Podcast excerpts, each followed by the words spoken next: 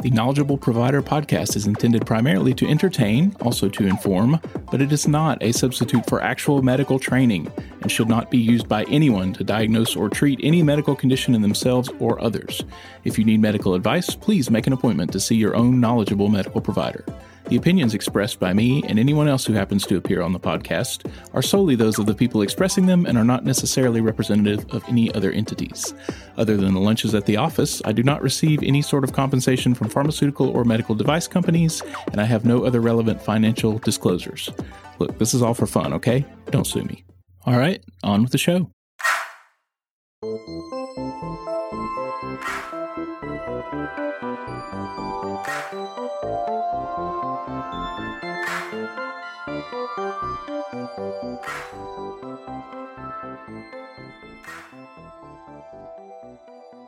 Welcome to Knowledgeable Provider. I'm Jody Marks. Today you'll hear an interview with my friend and former coworker and mentor, Patti Meiers-Singleton. We worked together for my first two years as a nurse in the pediatric ICU, and I'm so excited for you to hear from her. She talks about all aspects of pediatric acute care, and if you're interested in this area of medicine at all, I think you'll learn a lot from listening to her.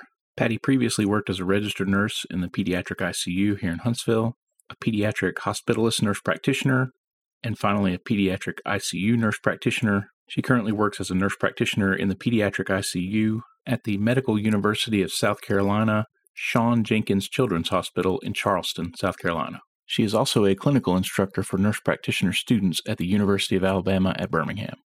Patti Meiers-Singleton, welcome to Knowledgeable Provider. Thank you for your time. I really appreciate it. Yeah, thanks for having me.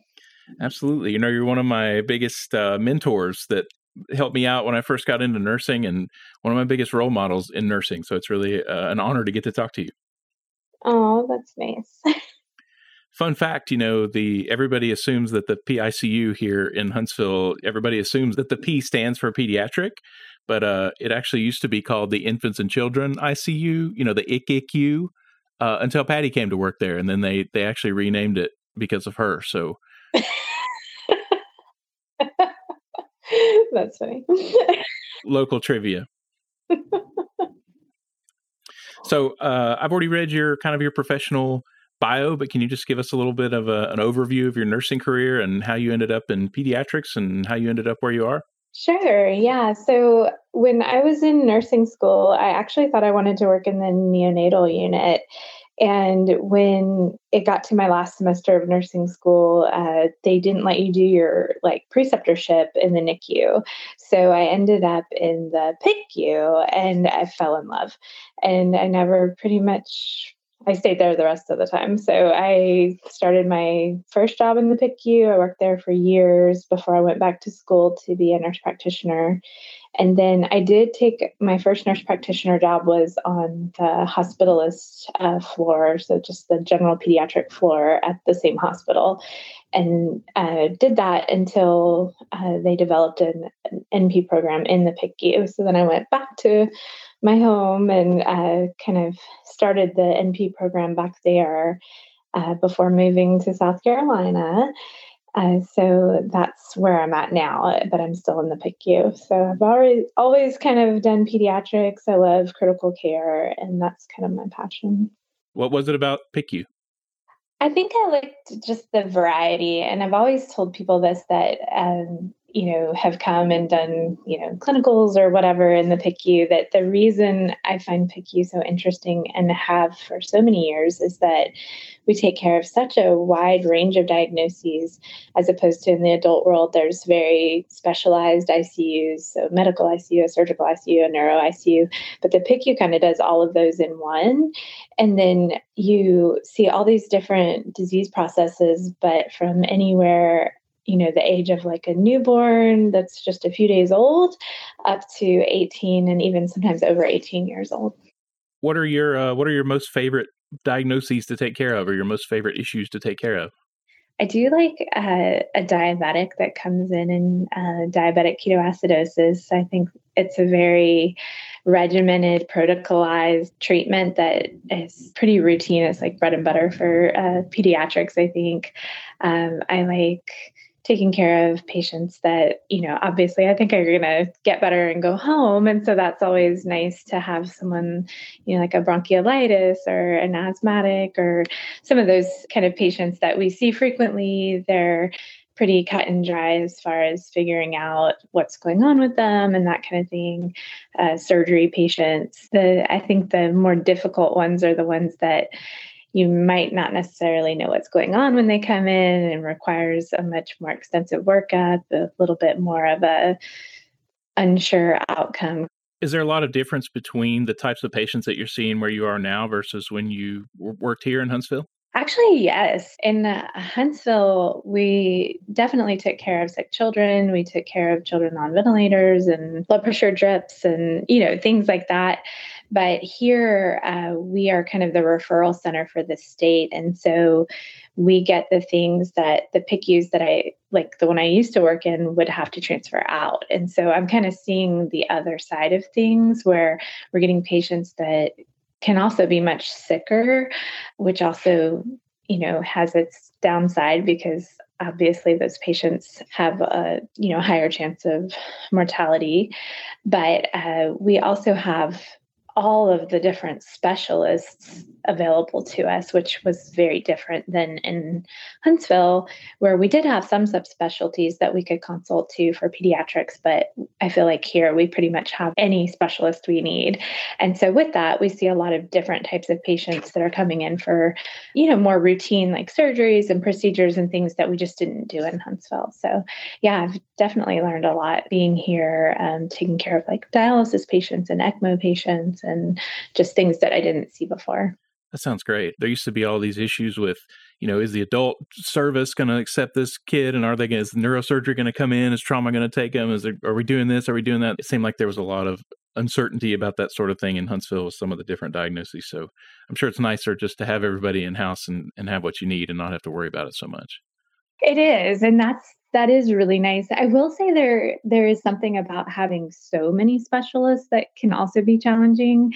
In Huntsville, our intensivists were just so incredibly smart and they were able to manage a little bit of you know these kind of subspecialties without having to consult out because they had done it for so long and were such incredible physicians. Sometimes here i feel like oh we have to wait for pulmonology to come to tell us this or oh we have to wait for uh, endocrine to tell us the dose of lantus when we could just kind of make one up you know?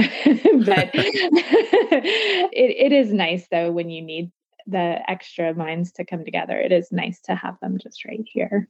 So, like the PICU here is kind of a closed unit where you have the intensivist admitting the patients. Is is it not like that there? It it is any patients that come to the ICU here, either we admit them solely or we co-manage them with like neurosurgery or general surgery, trauma general surgery. But I guess I'm just saying, like, because we have this specialist right here and available, we don't make some of the decisions that we would have in Huntsville because they were going to not see them until after they left the hospital and they would follow up with them.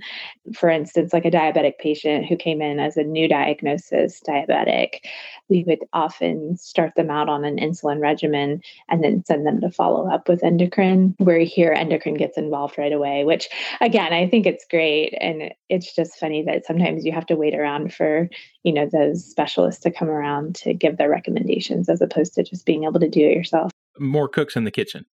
Yes, yes. sometimes that's good, but sometimes it's kind of nice just to do your own thing. right. As a mid-level as a practitioner, how much how much autonomy do you have there? I feel like I have a fair amount of autonomy as far as like being in an ICU goes.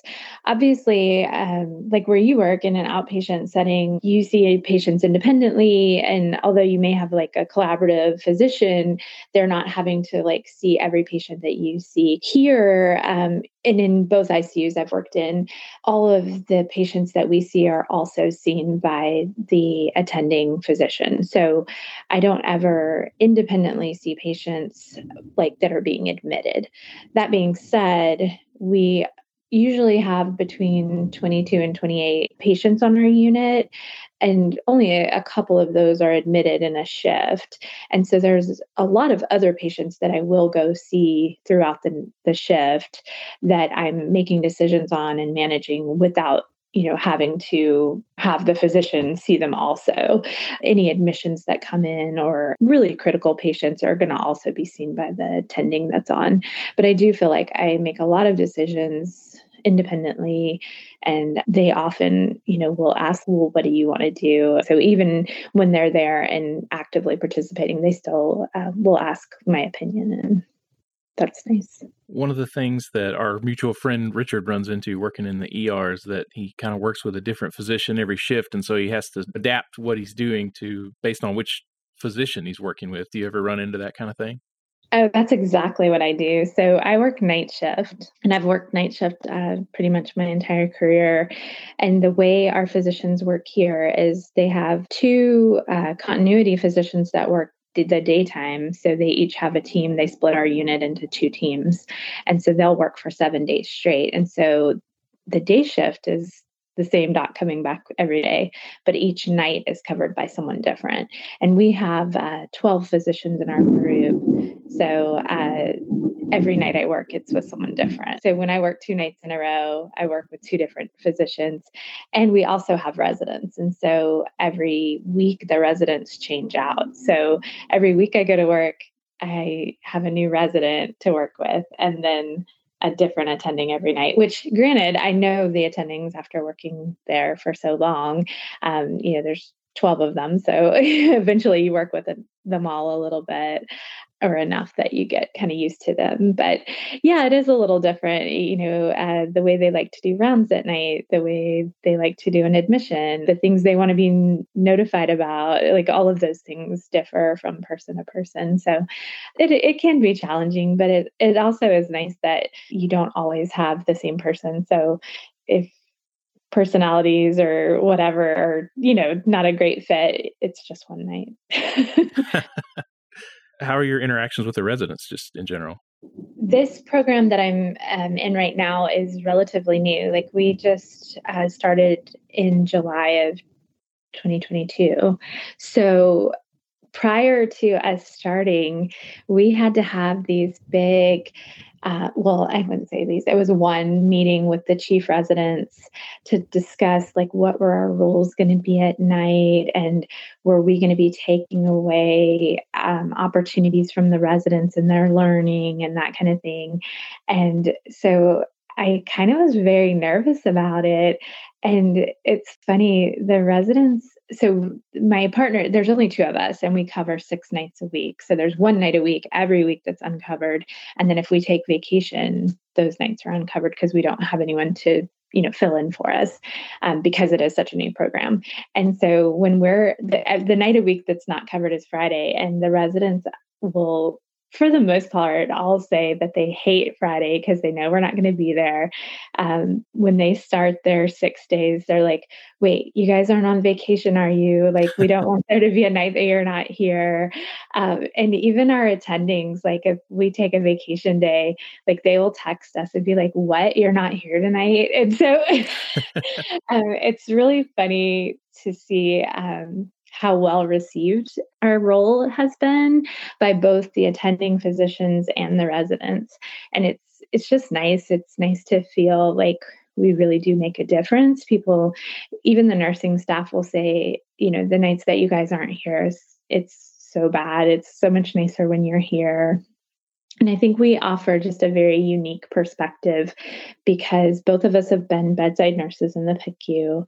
So we can answer questions that the residents and the attendings can't um, about how to set up something or how to troubleshoot something as far as equipment or um, just logistically things to do with the patient. Um, but we also understand things from the other side of the provider. Uh, so it's just a unique um, role to be in. And I think that we can teach the residents some of those nursing things, and that has really helped them a lot things that maybe they didn't want to ask the attendings, or maybe the attendings didn't really know how to answer and they didn't want to ask the nurses. And so we kind of are that person that they can kind of ask some of those questions that they have. Well, that sounds really nice. That sounds like a very good uh, middle ground between everybody. Yeah, it is. I've I've been really happy and it's nice when you hear people are like kind of fighting over you like, "Oh, you know, I don't want to trade that day because that day doesn't have an NP on it." that is amazing, especially for such a new program. Yeah. Well, and, you know, there's always a resident there when I'm there. So I've never had to be there alone. Well, until last night, but um, I digress. but I, I think all the time, like, there's so much work to be done. I couldn't imagine being here by myself. And I have a lot of PICU experience. And a lot of these residents, you know, they're just doing their like one month rotation through, and it may be their first time rotating through. I can't imagine how scary and difficult it must be for them. Right, definitely. I remember being overwhelmed just as an RN working in PICU for, you know, the whole time I worked there. Um, what what happened last night? Do you want to talk about that? It was just a fluke thing uh, where the resident had to go home sick. So I just ended up being there by myself and got to see what it's like. And I understand why they don't like Fridays. It's just a lot. it's a lot to try to handle everything with all the questions, lab calling with all the criticals, admissions. We respond to all the rapids in the hospital. I mean, it's just, you know, it's busy. I know that you have done a lot of transport and have also been receiving patients from outlying facilities a lot. Can you talk about some common I don't know if I want to say mistakes, some common things that are done in like non pediatric specialty facilities that you see coming in that maybe could be done better, like maybe give some general tips for taking care of sick kids for people who might work in urgent care or, or a community ER or primary care or something like that, where it's not a, they're not only seeing kids. I guess the biggest thing I could say is that we see often places treat children like they're adults and children are not just small adults. They um, they have to be treated totally different. So like a diabetic that comes in as an adult versus a diabetic that comes in as a child we treat those totally different. And so big things as far as like giving fluids trying to be mindful of looking at the the weight of the child and dosing medications based on the weight you know, getting a weight even uh, is is sometimes challenging. Um, wow, really? A lot of places are good about using the Broselow tape to get a weight, but sometimes they just are giving you like a guess or like they look like they're about whatever. Oh gosh, okay. And so, yeah, just making sure that they're being mindful or like giving way too much fluid to a small baby or the drug dosages being way higher than they should be for for a child. There's a lot of times that they'll call us when the child's only been there five minutes because I think they're so scared and sure. we don't really have any information. And then there's other times where I feel like they've been there so long that they probably should have called us a little sooner because they didn't really necessarily know how to take care of the child and they could have called earlier and gotten recommendations for things to guide them prior to transferring you know? A lot of our kids don't have iv access which IVs in kids can be extremely challenging, especially for someone who's not used to doing them in children. Oftentimes, we'll get children that have been stopped eight or 10 times. And so then when they come to us, it makes it even more challenging for us to get IV access on them. Can you talk about red flag symptoms that you look for in sick kids in general that maybe somebody more used to seeing adults might miss or overlook? Well, I think one thing that people often don't check in children, especially like in these kind of smaller uh, rural ERs, is blood pressures. Kids kind of can chuck along for a good while compensating, and blood pressures are going to be like the last thing that you're going to see that kind of shows that they're actually decompensating. And I mean, over half of the time when we ask what their blood pressure is, they haven't even checked one. Just kind of for your assessment of the patient, yes, they're tachycardic, but are they maintaining their blood pressure versus no, they're hypotensive. And so I think that's just like a big one is getting a, a good set of vital signs and making sure you're using the right size cuff for the patient and that the, information you have is good. I think level of consciousness is something that um, is often overlooked. I mean, an infant you know, it's easy to say they're sleeping, but are they arousable? We'll get something that's like, oh, they're just sleeping really good with mom. They're so sick. But they come to us and they're pretty much unresponsive. Breathing fast is not always asthma. We have gotten many a DKA that came in eh, for respiratory distress, treated with albuterol and treatments and things like that, and come to find out, no, they were a new onset diabetic who had Kussmaul's respirations. I remember the albuterol issue being a big thing in pediatrics. Like albuterol fixes everything, right? I mean, it fixes a lot, but but probably not diabetes. Babies coming in unresponsive, thinking about things like ingestions, um, and trying to get like a good history as far as you know what meds are in the house. Um, unfortunately, tox screens aren't very helpful unless they happen to get into illicit drugs, but most of the time they get into like grandma's drugs. So getting a really good history of things that they could have potentially gotten into is very helpful. And you know, like where were they? Were they at grandma's house? And you're asking them what drugs are in the parents' house, and they're like, "Oh, we don't have anything." But no, the baby was at or the toddler was at the grandma's house. And then uh, obviously, like non accidental trauma kind of things, if they come in unresponsive and you have low suspicion for, you know, an ingestion or meningitis, that kind of thing, just kind of making sure that we're ruling out that they don't have like a big head bleed and somebody abused the child or something the one that stands out the most one time we thought we were getting it uh, an ingestion of an unknown substance, and the patient turned out to be having a stroke. Wow. Um, so, you know, just sometimes what you're billed is not anything with what you get. So just kind of doing a little bit better job of like a history is is often helpful going back to the non-accidental trauma abuse situation there used to be kind of an issue with everybody thinking it was somebody else's job to report that and then you know the patient leaves because everybody thought a different person was going to be handling that. Can you talk a little bit about how we should be thinking about that? I guess I've always been under the mindset that if I report it and someone else reports it and it gets reported twice, that's better than me thinking someone else reported it it didn't get reported and nobody reported it, you know. So I'm um, definitely of the mindset of if I'm not sure, going ahead and reporting it myself. The good news about that is like usually the person, so if the ER calls and I call, it's usually the same person that it's getting reported to. So they can always tell you, oh, yeah, we've already heard about this. I don't think there's any fault in reporting if you're unsure. I will say here, most of the time, the ER at the either an outside hospital or my facility have already done it.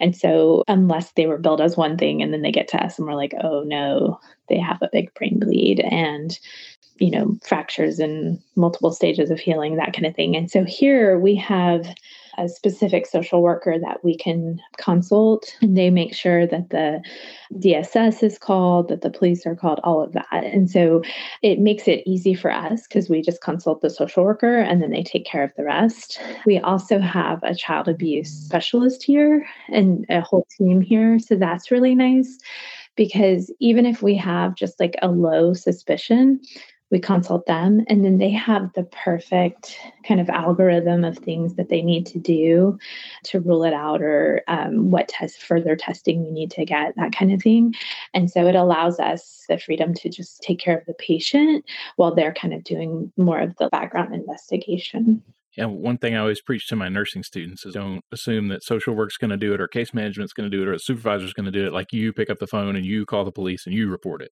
Yeah, I, I totally agree that it would be on you if a child went home with, you know, an abusive parent and something happened, you know, and you had suspicions and didn't report it. So yeah, no, I I definitely agree with that. Maybe this is a good time to talk about dealing with the emotional aspect of working in pediatrics. You want to talk a little bit about how you deal with pediatric death or critical illness? I mean, it's it's never easy when a child dies. You know, nobody wants to see a child die.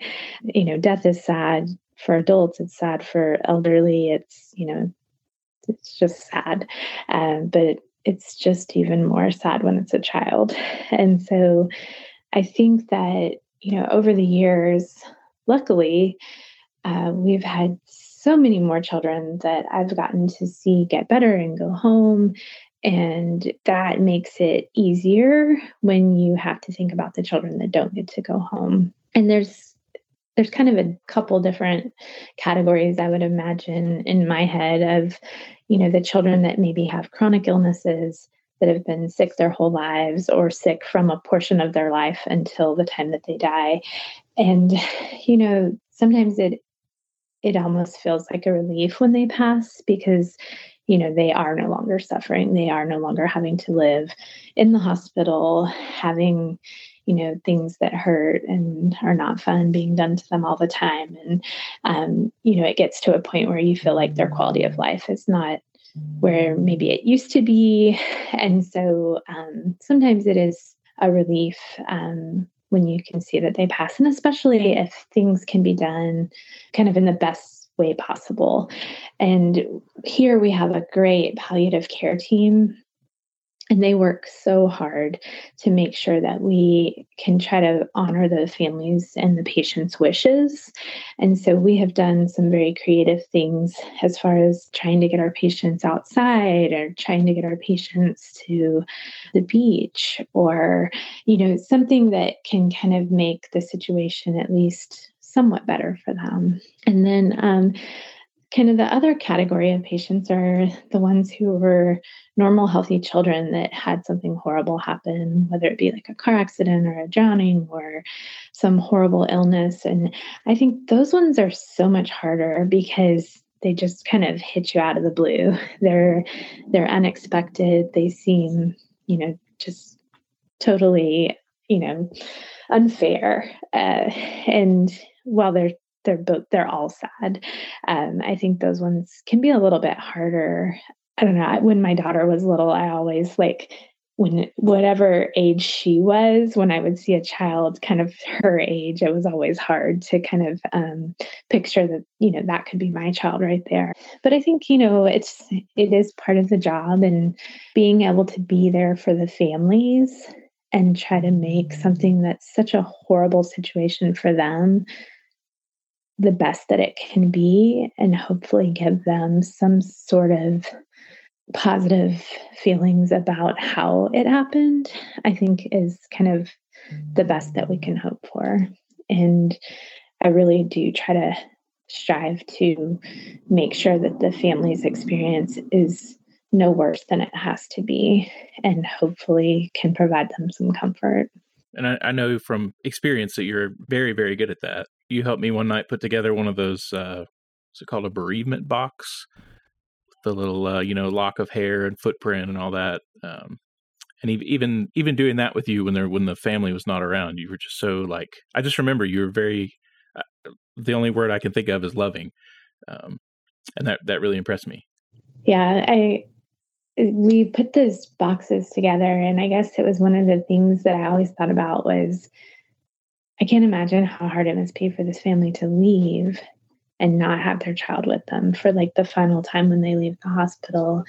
And, you know, the least we can do is maybe give them something, the blanket that they were in, you know, a small memento with like their hair or their handprints or something that just gives them something to take with them when they walk out. And I, I don't have children, so it's it's sort of hard for me to put myself in that position, but that that's one of the things I was going to ask you about is how you how you feel like having your own child affects just what you do on a on a day to day basis dealing with other kids. Well, my daughter is grown up now, but she will tell you that I traumatized her by being an ICU nurse. so she uh, did not want to drive. When she turned 16, I had to force her to learn how to drive. She didn't drive independently despite having her license until she was almost 18 uh, because she was terrified of getting in a car accident. Just from hearing hearing your war stories. I I imagine that that's where she's getting that from. I also was always very, you know, you have to wear your seatbelt. Children die from car accidents. You know, you have to be safe in the pool. Children die from drowning. and I, you know, don't don't ever take pills from someone. You know, they could be something different than what they tell you they are, and you could end up in the ICU with all kinds of tubes in your body. And um, you know, so I I did try to prevent her from you know, preventable harm as best I could. And I think may have caused her a little anxiety and trauma in, in the process. I also, on the complete flip side, probably underreacted when she was sick. so she, you know, being used to seeing, you know, critically ill children, uh, when she was mildly ill, you know, I often kind of brushed her off. And so a couple of ER visits for like an asthma attack kind of opened my eyes that maybe I should pay more attention when she's wheezing. so, um, but yeah, other than that, I think it was always fun when I would have kids that were around her age and I could kind of talk their lingo and feel like I was cool. Now that my daughter's an adult, I don't know all of the current cartoons and shows and popular teenagers and that kind of thing. So I feel like a one, I feel really old, and two, I'm not as you know able as well uh, versed when I'm like communicating with them about just trying to like you know, build a rapport or whatever. Sure. it was a lot easier when I had a younger child at home. sure. Yeah, I, I, always used to struggle with that because the only the only time I was around kids was at work, so I definitely didn't know any of the current stuff. That, that's funny. I hadn't thought about that, but that that makes sense. Can you talk about dealing with parents and families? I know that ends up being one of the big challenges of working in pediatrics. Oh, yeah. So, you know, not only do we deal with the patient, we have parents, grandparents, sometimes you know siblings that are there an extended family member for lucky that's a nurse or a doctor that can provide uh, questions via phone from five states away you know. Um, so we're we're dealing with a lot um, and of course you know anytime a child is admitted to the hospital people get you know they're they're worried and upset and so the whole family kind of gets behind them. So yeah it, it, can be challenging it's it can be great too uh, i've made i say friends loosely but relationships with parents who have chronic children that are readmitted and so we see them often and it's I think comforting for them when they see someone they know and they're like, oh, good, you're on tonight. And they know that we know their child and they don't have to start at square one with what's wrong with them. They can start with since they were here last. I remember feeling a lot of times like I was just there to be the big helper for the parent with some of the kids that had chronic illnesses because they, I mean, they were the boss, you know, they were in the driver's seat, which was totally fine with me. Yeah, and they're amazing. And you know, some people I feel like get annoyed because they are so, you know, opinionated and, uh, you know, just they want things done a certain way and whatnot. But I just kind of go with it because they are the ones that are taking care of this child every single day, every single night. Oftentimes, these children are like complete care patients. And, you know, we take care of them for 12 hours at a time and go home and get to sleep and shower and eat and all of that before we come back. And they are just there the entire time. And so when they want something done a certain way, I'm like, sure. Unless there's, you know, a reason not to, or it's harming the patient or whatnot, like, I don't understand why I would ever fight the parent on something like that. And I think it just, um, you know, they appreciate when we respect that that's their child and that they're the ones that are constantly caring for them and know them and they're amazing. Earlier in my career, it used to really make me mad, or I guess I had pride and thought I was supposed to know everything and be in charge and whatever. And when people, when somebody would try to tell me how to do my job, I would, you know, my feathers would ruffle. But I I pretty quickly got to where I was like, oh, oh yeah, all right, great, let's do what you want. It's just so much easier. And and in these cases, of course, they actually know what they're doing. Right. Uh, yeah. Exactly. It's it's a little different when it's someone who maybe doesn't know what they're doing or like their child is newly ill and they are familiar with adults and they're trying to use the adult kind of world in pediatrics and that can be challenging. I remembered another experience too when you were talking where we were up there in the middle of the night. It was just me and the mother. You know, I'm in the room doing my care or whatever, and I'm changing the kid's diaper because I'm like, you know, I'm the nurse. This is my job. I guess I have to change the diaper. And all of a sudden, this woman just like burst out in tears and said, "Can I not change my own child?" And I'm like, uh, yeah. not only can you change your own child, I would love for you to change your own child. I don't know. That was a. That, I remember that being an eye opening experience for me. It is funny. Sometimes our um, parents of chronic kids, I think, are just happy to have a break when they come in. And so, you know, some people will be like, oh, they just slept all night and didn't get up. And I'm like, they have to get up every other night of their life. Like, we they don't even have to stay if they don't want to so yes let them sleep i think sometimes people get annoyed it's funny it's like one of the two things either they're too involved or they're not involved enough but I don't fault them either way. If you want to be there and help change a diaper at 2 a.m., sure. But if you want to sleep and let me do it, I'm perfectly happy to do that also. sure. Absolutely. That's a good point that that, that may be the only break they get. Mm-hmm. Do you remember the lady that named goats after all the nurses that took care of her kid? Oh, yes. Yes. Did you, do you have a goat named after you? I don't remember if I had a goat or not. I don't think I ever merited a goat. Um, you didn't make goat status. no, I never did. But I, but I have run into her uh, now and then, just out in town or whatever. Oh, that's funny. And the kid, and I mean, I, st- I still remember her. and She still remembers me. Oh, that's so nice. Pretty neat.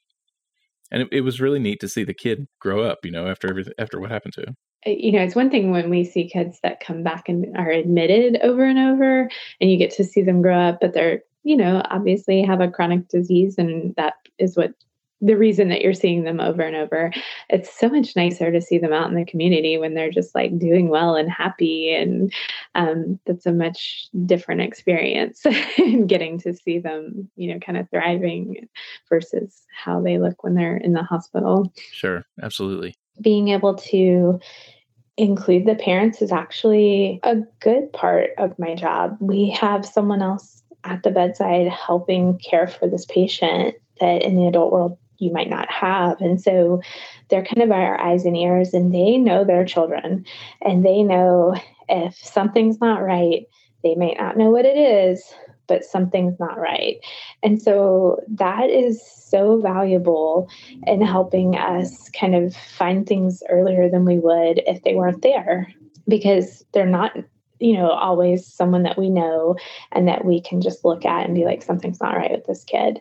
So um, it's great to have the families. And I love that we have like a very family centered uh, unit. We have room for the parents to sleep in the room. They have a shower, they have a bathroom. We make it so that they can stay at the bedside 24/7 if they if they're able to sometimes it can be challenging having parents there. Sometimes they don't want you to do things that hurt that their child doesn't want done to them. But we are doing it, you know, because the child is critically ill and needs to have them done. And so having to kind of stop what you're doing to take care of the child, to talk to the parent and get them on board just takes a lot of extra time. And sometimes you know that you have to do something and you can't do it because the parent doesn't want you to. And so, you know, that's just a little challenging. And then sometimes parents just don't understand. They don't have the medical background or the um, ability to comprehend some of the the things that we're talking about, despite trying to use language that's more understandable and that kind of thing. And so that can be difficult too, just having to kind of talk to two different people. You're having to talk to the patient if they're awake and alert, but you're also having to talk to the parents. There's lots of challenging things. And then there's the abuse cases and DSS cases for neglect and things like that too, that just add a whole extra element of fun to our jobs. Yeah, I'm sure that's a super awkward situation when you feel like when you think you may be talking to the abuser in addition to the parent. Oh, definitely. Definitely. And, you know, and, and until someone tells us that the parents aren't allowed to be there, they get to stay. And so it's, it's very awkward and, um, yeah. And I and I guess legally, I mean, really, the parents have to consent to everything, right? Unless unless you're operating under implied consent because they're not there. Fortunately, in the ICU, most things fall under like an emergency consent. So there's not much, and I work overnight, so there's not much we're going to do overnight that's not emergent. So if we have to put in a central line or put in a breathing tube or those kinds of things, um, it's because the child is critically ill and unsafe in an emergency. But let's say they need a planned surgery. If DSS has taken custody, they can do two different things. They can either allow the parent to still make medical decision making even though you know the parent may have to visit with someone else you know like they can't come by themselves.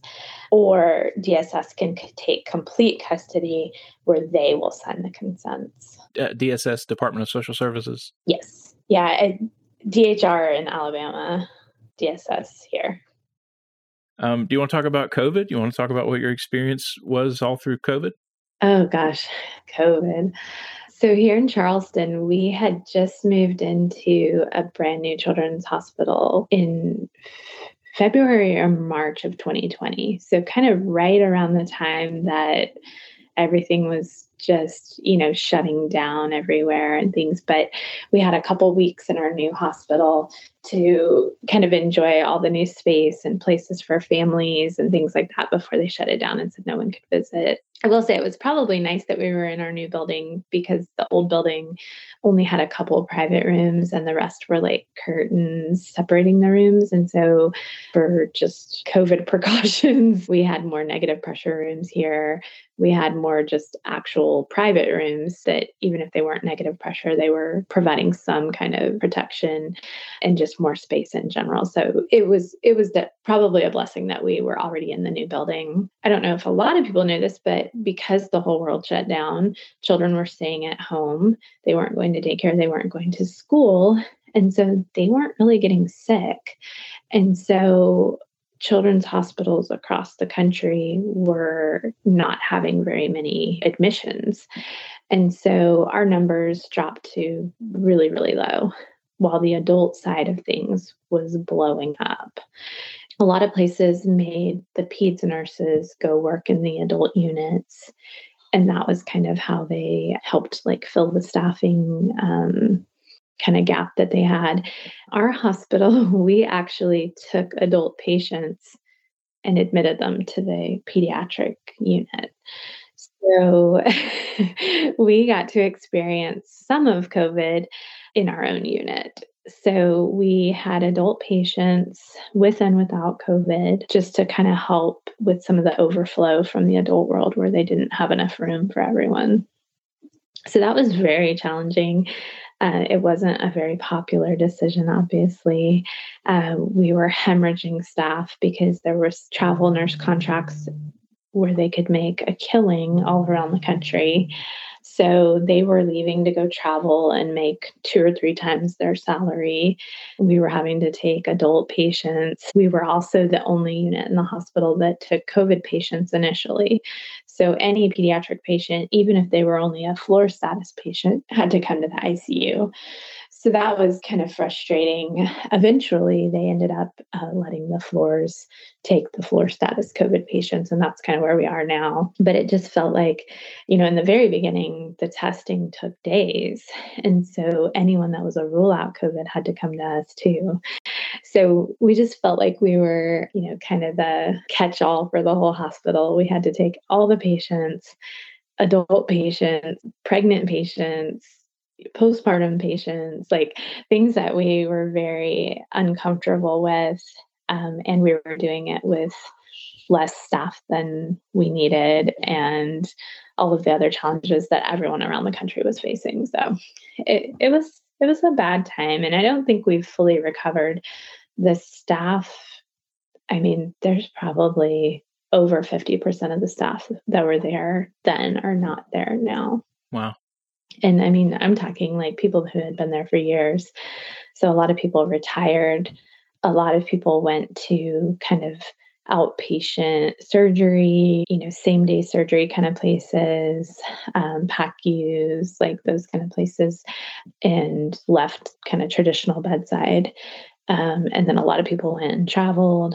And then you had your handful of people that like went back to school and left for those reasons. But yeah, it's it's just challenging. And so, you know, in the past we always had a whole group of experienced nurses, a whole group of kind of your middle of experience nurses. They've been there a couple years, they know what they're doing, but they're not like the old school, know everything kind of people. And then you had like your new grads. And now I feel like we have mostly new grads or nurses with like one year of adult experience who then transferred to us. So it's just a very different feeling. People who have been here like a year are training people. And so you just don't get that same level of orientation that you did when someone with 10 years of experience trained you. And so, yeah, it's just, it's been very challenging. Staffing has been horrible. And, you know, people are still doing the travel contracts, even though the, the pay has gone down quite a bit, it's still much more than the bedside nurses are making. And so, all of the, you know, younger nurses with no spouses and children, it's very, uh, it's a good opportunity for them to make some money, pay off their loans, that kind of thing. Um, and a lot of jobs have gone uh, remote. So even people that are married, their spouses may be working from home, and so they just travel together. And so, uh, yeah, it's just it's just different. And the you know, I'm afraid that the years uh, or the time of people staying for years and years and years is kind of over because I, I just don't see that. Um, it's kind of sad. it is sad. But yeah, COVID has definitely changed um, kind of just our staffing, I think, for for good. sure. I, I know I definitely benefited as a new nurse from learning from all of the experienced nurses who had been there forever. And I can't imagine I can't imagine learning from only people who are still new themselves. Right, right. It's it just changes the dynamic. Um, but I do feel that that's one of the reasons that people are so like appreciative of the NP role because we kind of offer some of that experience when there is a whole you know shift of mostly newer nurses if you know they can't ask their neighbor because they don't know they can come and ask us and hopefully we know. Sure. How, how much experience do you have at this point? How long have you been a nurse, if you don't mind sharing that? Uh, uh, 23 years. Wow. What was it like for you going back and trying to take care of adults after 23 years of just taking care of kids? Oh my gosh, it was awful. Um, I, I, we really, you know, just did our best. I mean, we knew the basics and they tried to send us they told us they were only going to send us like the younger like patients that had less comorbidities and things like that then they didn't have any of those. So then we just got the kid you know the kids the adults you know that was the hard thing. Like we were talking to them like they were children. We were it was so difficult. Um you know just even just even our verbiage and how we act at work was just different. It is just weird to like have an adult that you could actually like have a conversation with, um, sure. be your patient. You know, I, I don't know. It's just, very odd. Um, it was also really sad to see like an adult who had children who like didn't do well with COVID and passed away, and like that was a very different feeling you know, we're used to seeing the other side of it, but just thinking about like children growing up without their mom or, you know, I, I don't know, that was especially sad. Wow. Right. But yeah, we we had some like crash courses from the adult educators on like none of us are ACLS certified. Y'all just have PALS. Yeah, we just have PALS, and so I remember like having ACLS um, algorithms like taped to the the wall. Uh, wow. yeah, that felt safe. Um, and then like having to use like the adult insulin protocol and that kind of thing. And, you know, that was very like, we all just felt so stupid. But we made a lot of phone calls to like the adult people and their educators did some kind of video uh, training sessions that we all watched and things like that, just kind of going over some of the main things. But yeah, it was an interesting time. Did you have trouble finding equipment, like the right size equipment to take care of adults? Yes and no. I mean, because we're part of the adult hospital, like we have access to the same central supply. So, you know, we have adult beds and we have adult blood pressure cuffs and things like that. And what's funny is like the second wave of COVID, we got tons of kids. So we quit taking care of adults and then we were like filled with very um, like obese adolescents with COVID. And so we you know have to be prepared for those size patients an adolescent that's 300 pounds is no different than an adult that's 300 pounds, you know, as far as the equipment that you need. Sure. The job I was working at that time was a quality and safety job. And we had a ton of pressure injuries. And so we ended up getting like different um, products in and kind of changing some of our protocols and doing different training. And um, we got really good at some of that kind of stuff. And so it helped. We learned it on the adults, probably into some of the adolescents, um, and kind of changed our practice, you know, for good. I wanted to make sure and ask you specifically because of I know that you were working as an, NP here, and then when you moved to South Carolina, there wasn't an NP role. What was it like for you going back to bedside nursing after you had been in the nurse practitioner role for a while? It was it was challenging um, for sure. I think had I done it back in my old unit, it would have been like no big deal. But because I moved to a new unit that took care of patients that I had never taken care of before, it was like this, you know, big learning curve for me, not only with having to learn you know a new hospital new policies new equipment that kind of thing but also learning how to take care of like new types of patients. But with that i will say i am so glad that i did that before becoming a nurse practitioner in this unit. I think it's just helped me be a better nurse practitioner that i understand how to take care of these patients from the bedside perspective it would have been very difficult to try to grasp the concept of ECMO and CRRT, um, having not ever, you know, gone through the training and ran the pump. Well, the CRRT, not the ECMO pump. There's a whole group of people that do that. That is not me, um, but um, I I think it's just helped me kind of understand things in a way that I wouldn't have if I had just moved here and taken an NP job in the PICU. Got you. And I imagine it helps earn the respect of your coworkers as well. I think so. I think they, you know, it was funny. A lot of the physicians, when we interviewed, were worried.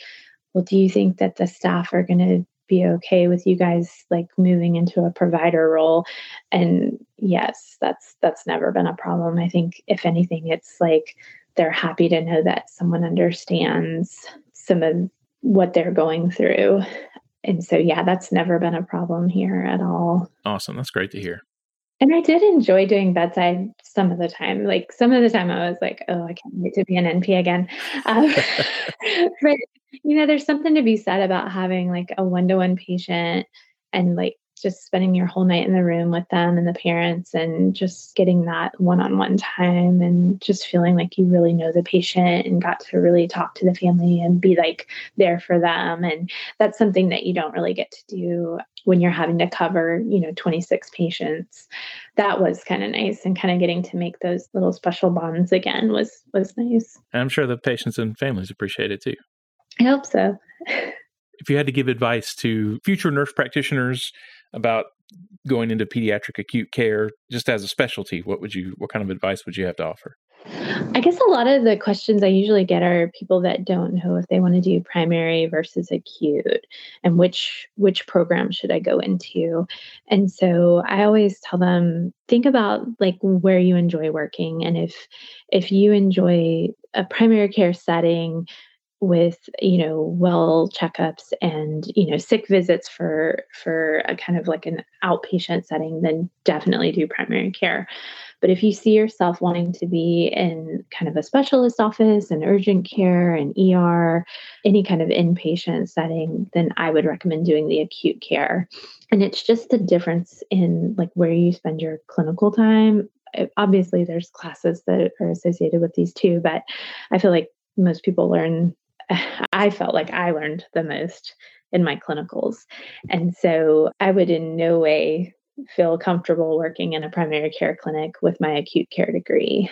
Um, all of my clinicals were done in specialist office, ER, ICU, cardiac ICU.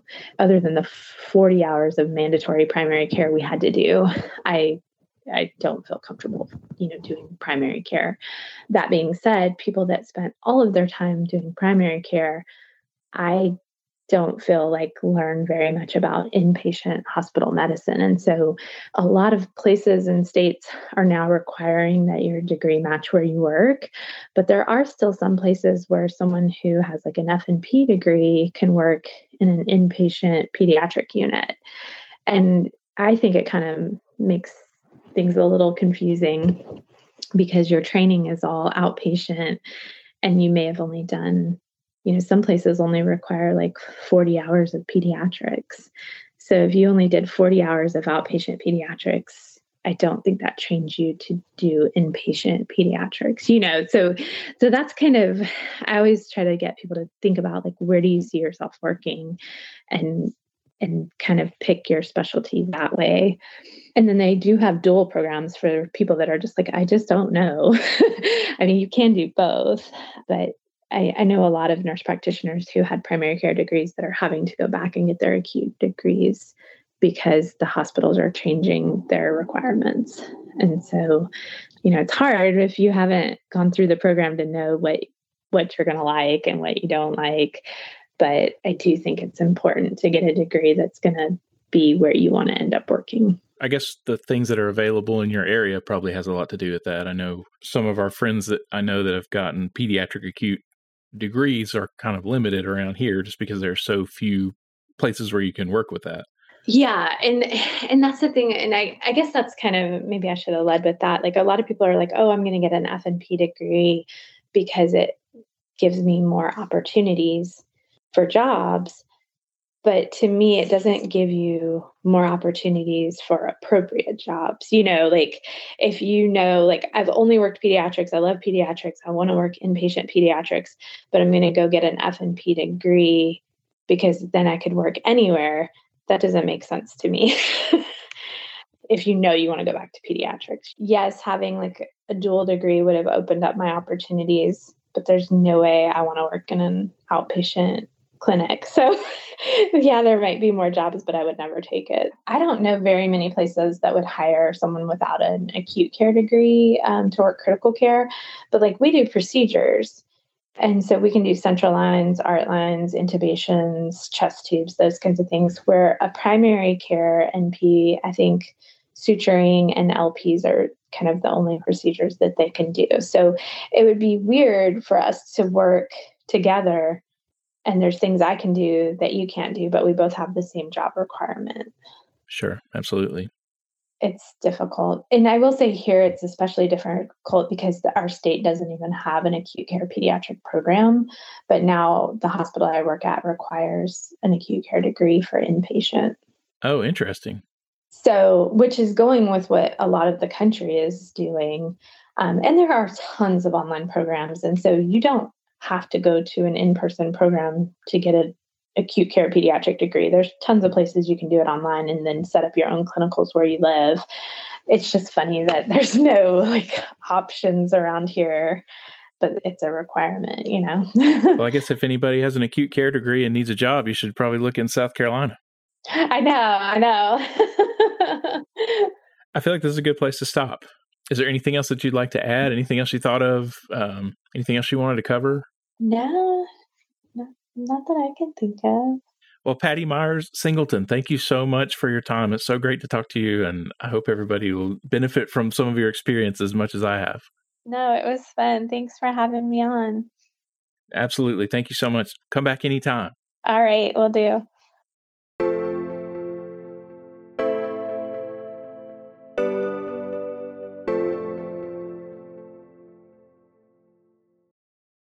All right, that does it for this episode of Knowledgeable Provider.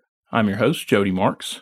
Thank you so much for listening. Don't forget to like or subscribe or follow and leave a nice five star review. And as always, stay safe, take care of yourself, and take care of your patients in that order.